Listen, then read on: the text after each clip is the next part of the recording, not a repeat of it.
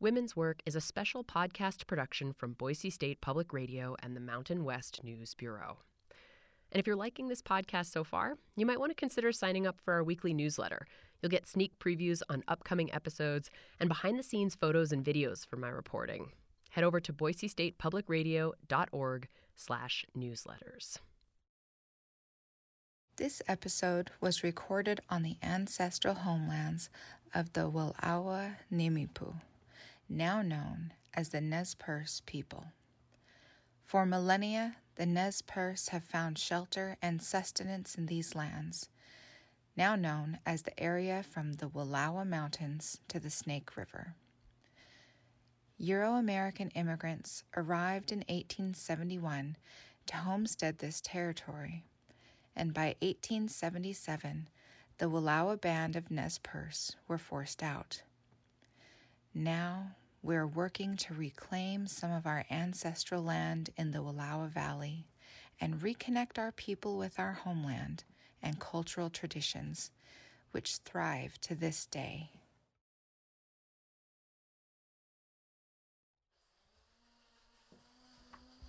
When I walk in her front door, Cory Carman is rushing around, grabbing clothes, grinding coffee, and packing food into a cooler. Mac sticks, summer sausage, like all these products that we make are coming in handy. It's July, and there's a wildfire burning near where her cows are grazing, 40 miles north of here. And today, things got worse. This afternoon, out of nowhere, there's a new fire.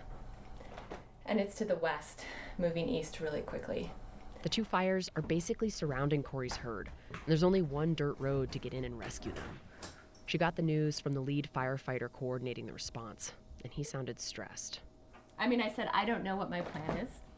And he said, We'll start with the closest ones first. Cory owns and runs Carman Beef in the Wallowa Valley of northeastern Oregon. She told me it's been so dry here this summer, with very little snowpack and record breaking high temperatures. She says her land is strange to her. Yeah, this is not even, I don't even know our ranch. Like, I don't recognize our land. I don't recognize the color. I mean, you know, people are like, oh, it's as dry as August, but it's different. It's a different, yeah, it's totally different. It's really, something's not right.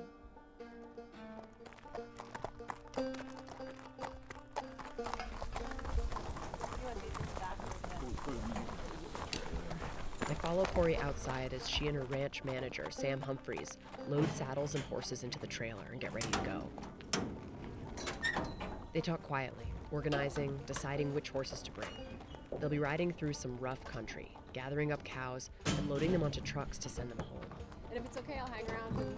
Maybe I'll hear from you tomorrow, but She asks me to feed her dog for her, and then heads out. Godspeed. Thanks.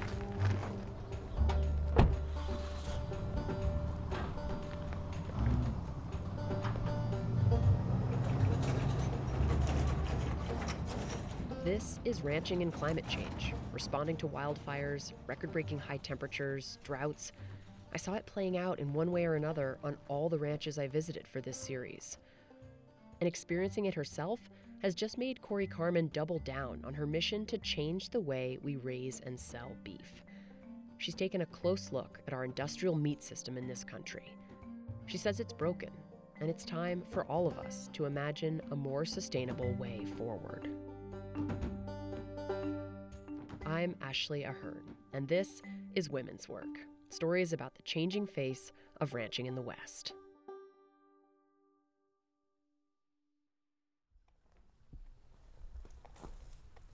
I went back in mid August to finish interviewing Cory. She'd gotten her cows to safety, thankfully, and when I got to Carman Ranch, it was like the whole landscape had breathed a sigh of relief. There'd been a big rain the night before, the first one all season. We went out to her greenhouse to pick basil. Cory has pale skin, dark hair pulled back in a loose ponytail. The plants were huge, and some had started to flower. Bees droned calmly around us in the heat, and Cory knelt quietly, plucking and pruning as we talked. Well, last time I was here, you were uh, in a very operating at a very different speed. It was. Your timing is exceptional. it is it is a nice full circle, right? To show up when, you know, the fires are kind of popping out of nowhere and then to circle back right after it rained for the first time in a long time. It was pretty great. The ranch is peaceful in the golden afternoon light. A peacock struts through the yard. Horses munch hay in a field nearby. Cory's uncle Kent drives by on his four wheeler. Where does he go? Just toots around. Really hard to tell. uh, he collects eggs, locks up the chickens. This cattle ranch has been in Cory's family for three generations. First, her grandfather and grandmother ran it. Then her father and uncle took over and raised heritage bulls and breeding stock. Cory and her sister were raised here, and Cory always knew she wanted to ranch when she grew up.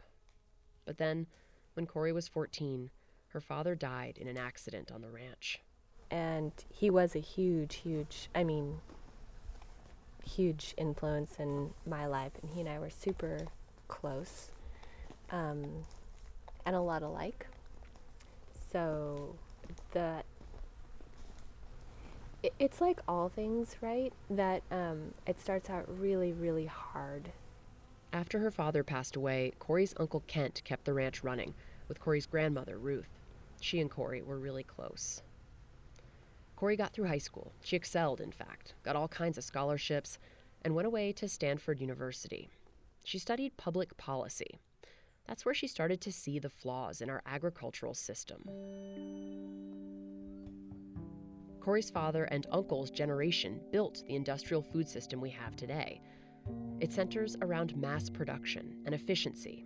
It involves growing crops like grain using pesticides, fertilizers, and herbicides, then shipping some of those crops all over the country to feed cows that are kept in concentrated feeding operations. Then, those cows are processed in large, centralized slaughterhouses. In fact, just four big meatpacking companies control more than 80% of the beef market in the US. But none of that was real for Cory until college, when she was driving on the I 5 freeway in California and she saw her first feedlot. Thousands of animals crammed in together, standing in their own manure. I had no idea. And it's, you know, you can smell it before you see it. I mean, it was just one of those experiences I'll never forget. Feedlots are where more than 90% of the country's beef cattle go to eat grain and get fat before they're slaughtered. It was eye opening for Cory. As a kid, she didn't know where her family's cows went when they left the ranch. She just knew they had a good life while they were there. And then I, it just clicked. I'm like, oh, this is what everybody, they don't see what I know as ranching. This is what they see, and this is their experience of livestock production. Is this massive feedlot along the I 5 freeway? Cory knew she wanted to go back to her family ranch eventually, but she didn't want to be a part of that system she saw on the side of I 5. First, though, she had big career goals she wanted to pursue. She dreamed of going into international policy and development and traveling the world. After she graduated, she worked in DC for a while. But then, one summer, in her early 20s, she came home to the ranch to visit her uncle and her grandmother. And, you know, they were making it work, but it was really hard. And it just felt like such an irresponsible thing to do to know that I wanted to come back to the ranch and then look at, you know, how hard those guys were working and say, all right, just keep it together. I'll be back in 20 years. Maybe it was time to come home and help out. And I really started thinking about that and then um, promptly had a panic attack. it's the only one I've ever had. Really? yeah. and then decided to stay.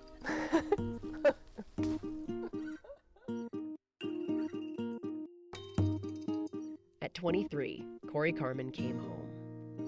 But she came home committed to doing things differently.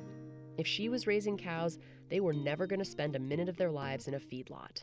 They weren't going to be fed grain or hay, raised with herbicides or pesticides. They weren't going to be given antibiotics or hormones. Just grass and freedom their whole lives. And I think my uncle was so tired and burnt out that when I showed up, he was just like, Yeah, take it. He's like, You're going to do what? Gonna raise grass fed beef? But then he was also like, Well, there's nobody else standing in line, so at least it's not going to be on, you know, my watch.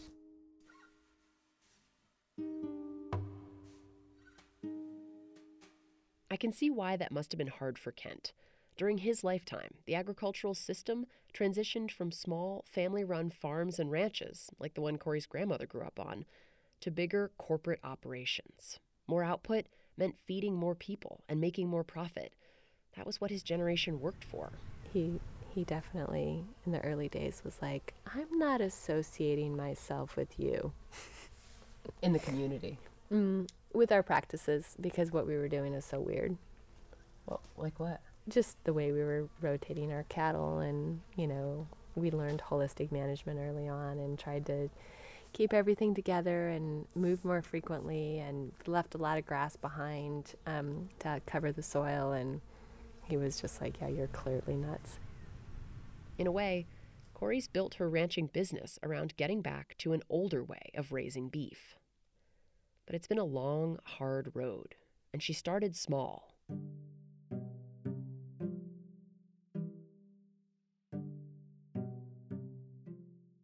Most ranchers raise calves for less than a year on the ranch, then they're sold into the system. They leave the property, and the rancher has no control over how they spend the rest of their lives, or where their meat ends up being sold, and for how much. Cory wanted to change that right from the get go. So she starts raising cows that spend their whole lives on her ranch, eating only grass. Then she'd take them to a small local slaughterhouse and sell the meat in shares to people in her community. So they'd buy a quarter of a cow or a half of a cow and store it in their chest freezers to eat throughout the year, instead of going to the grocery store and buying cuts of meat like most of us do. Soon, Cory meets her husband, and they're ranching together in the middle of nowhere. No cell reception, no internet, and they have their first child. And in those early years, they were barely scraping by. At one point, two of Cory's closest college girlfriends come for a visit. And one was a physician in New York and one was an attorney in San Francisco. And we had, I mean, they were my two best friends, right? Like we had done everything together. And I wanted to take them out to lunch. And I didn't have enough money to buy them lunch. And I was so just embarrassed, you know, like what am I doing? I have this great degree and there's all these things that I could do and I'm doing this and I don't know if I'm getting anywhere and we are totally totally broke. um like literally it wasn't like oh I just don't want to pull it out of my savings account. It was like there was no money. um did your girlfriends take you out, I hope? yeah, they did. And I didn't I didn't tell them. Oh. I, I mean, I was too embarrassed, right? Cory and her husband keep building their business. They start selling their meat in individual cuts for higher prices at local farmers markets.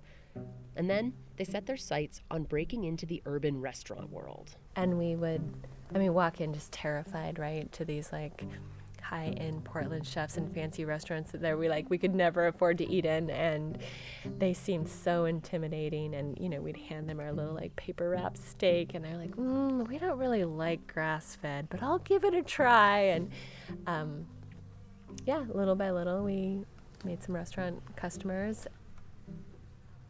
But it was a constant hustle raising the beef figuring out the supply chain the shipping processing marketing all of it on top of raising three kids. And the numbers were still tight. And then, you know, we'd all have a family dinner together and put the kids to bed, and I would go back to the office and just, I mean, that's what I did for so long. Um, yeah, so there was just a lot of kind of dark, lonely nights looking at my budget, thinking, I am, I know I'm smart. I have all these tools, I have this great education, and I can't figure out how to make it add up. And what are we going to do? Um, am I going to be the generation that blows it? That was what I would think over and over again. Um, you know, have I been too arrogant about this? Like, did I make the wrong decision? Like, should we get bigger? And just like not knowing which direction to go.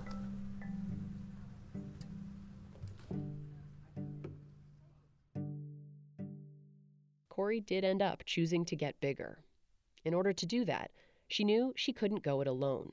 She needed to build a bigger supply chain to meet the demand she was creating at restaurants and other places.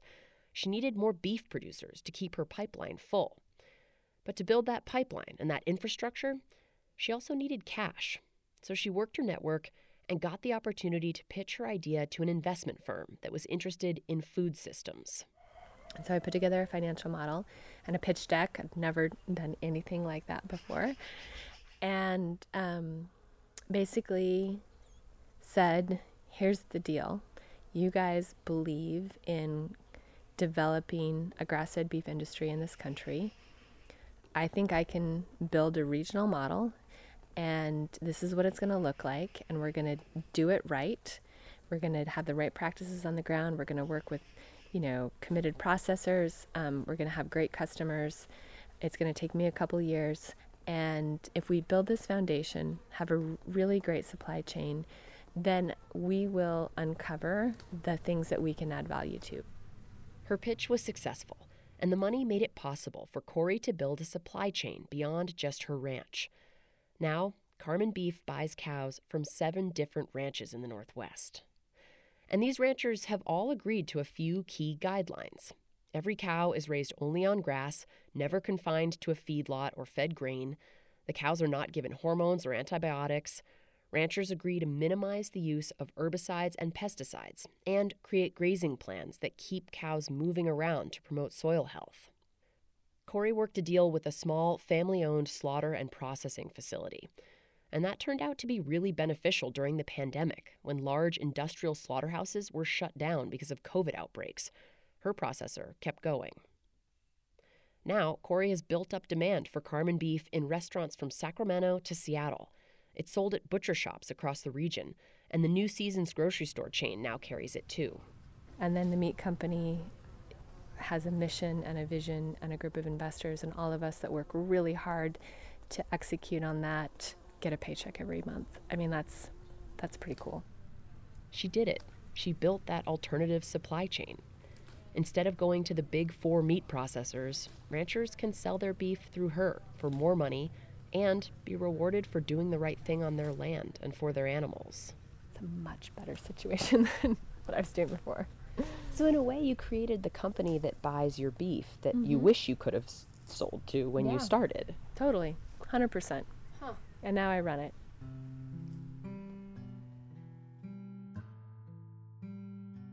But will it scale?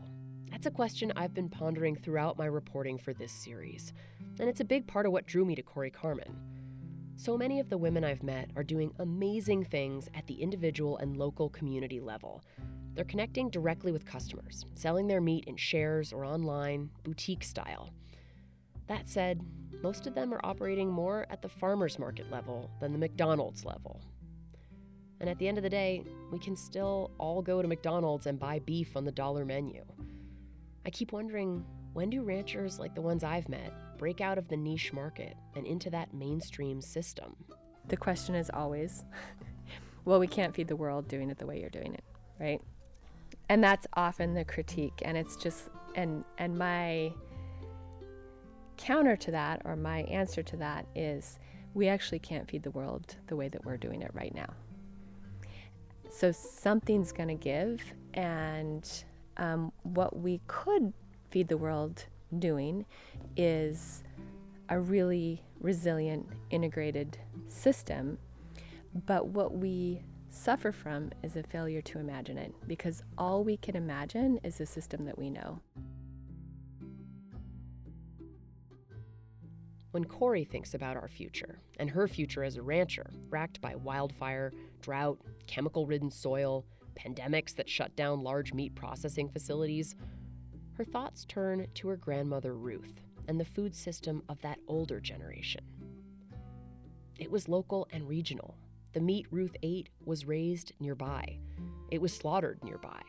It ate grass because growing a crop like grain and then shipping it all over the country to feed livestock was a bad use of money and land. It was so different from the system we have now. If you were to describe to my grandma when she was, you know, had her first child, um, which would have been in 1940 something, to describe to her the feedlot system for beef or the industrial food system, she would be like, You are nuts. That doesn't even make sense. And yet, in 70 years, we created it and we can't imagine anything else. Our limitation is not that we can't feed the world, it's that we can't imagine what it's going to take. But we can totally do it, and we don't have a choice.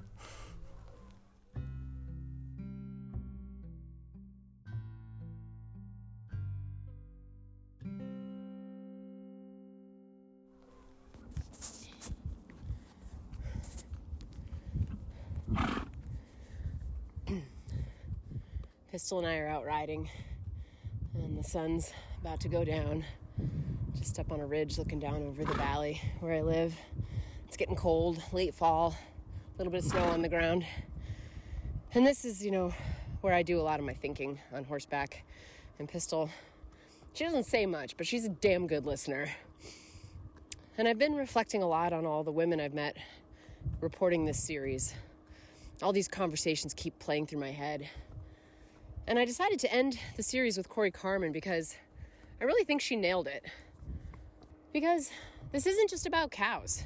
Whether you love them or hate them, it's about us and our lack of imagination, our inability to reimagine the system, as Cory said.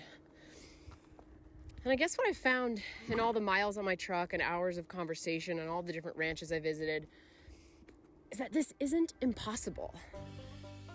I mean, sure, the industrial meat system is fundamentally flawed, but the women I've met for this series are reimagining the system.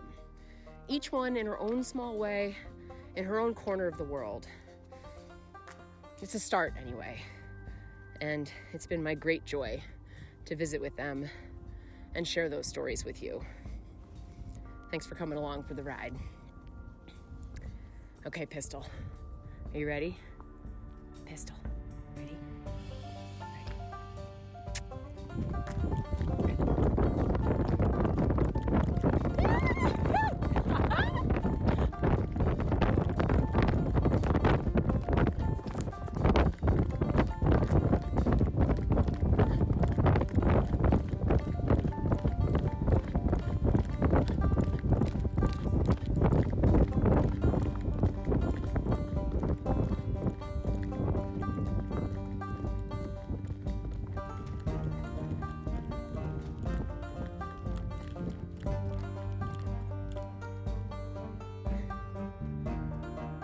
Good girl.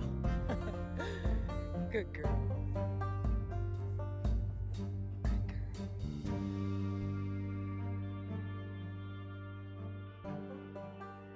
Women's Work was edited by Whitney Henry Lester.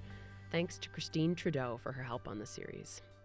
Sound design is by Liza Yeager. Art for the series is by Katie Michael, and photography is by Louise Johns. Thank you to Amelia Marchand for recording the land acknowledgement you heard at the beginning of this episode. She's a member of the Chief Joseph Band of Wallowa Nez Perce, and she's the executive director of the Center for World Indigenous Studies. This series was written and edited where I live, on the ancestral lands of the Methow people. For millennia, they inhabited the valleys and mountains surrounding the Methow River, which flows from the Cascade Mountains of Washington into the Columbia River. The Methow people do not have their own reservation. They were forced onto the nearby Colville Reservation in the 1880s. But there are some who still live in the Methow Valley today and are working to restore salmon habitat and preserve cultural traditions. Women's Work was produced in partnership with Boise State Public Radio and the Mountain West News Bureau. Big thank you to Lacey Daly, Tom Michael, and Dave Rosenthal. Thanks also to the Society of Environmental Journalists. Support for the series comes from the Stolte Family Foundation, Lori and Paula Hearn, who are not related to me, and the Kongsgaard Goldman Fund. Support also comes from the Roundhouse Foundation in memory of Gert Boyle, a true woman of the West who encouraged all of us to get outside. I also need to say a big thank you to all the amazing women ranchers who invited me along for the ride and trusted me to share your stories. And finally, to Carrie and Deed Fink for showing me the ropes when it comes to ranching. All of it the long days, the sweat, the tight margins, but also the love and the community that surrounds this work. I'm Ashley Ahearn. Thanks so much for listening.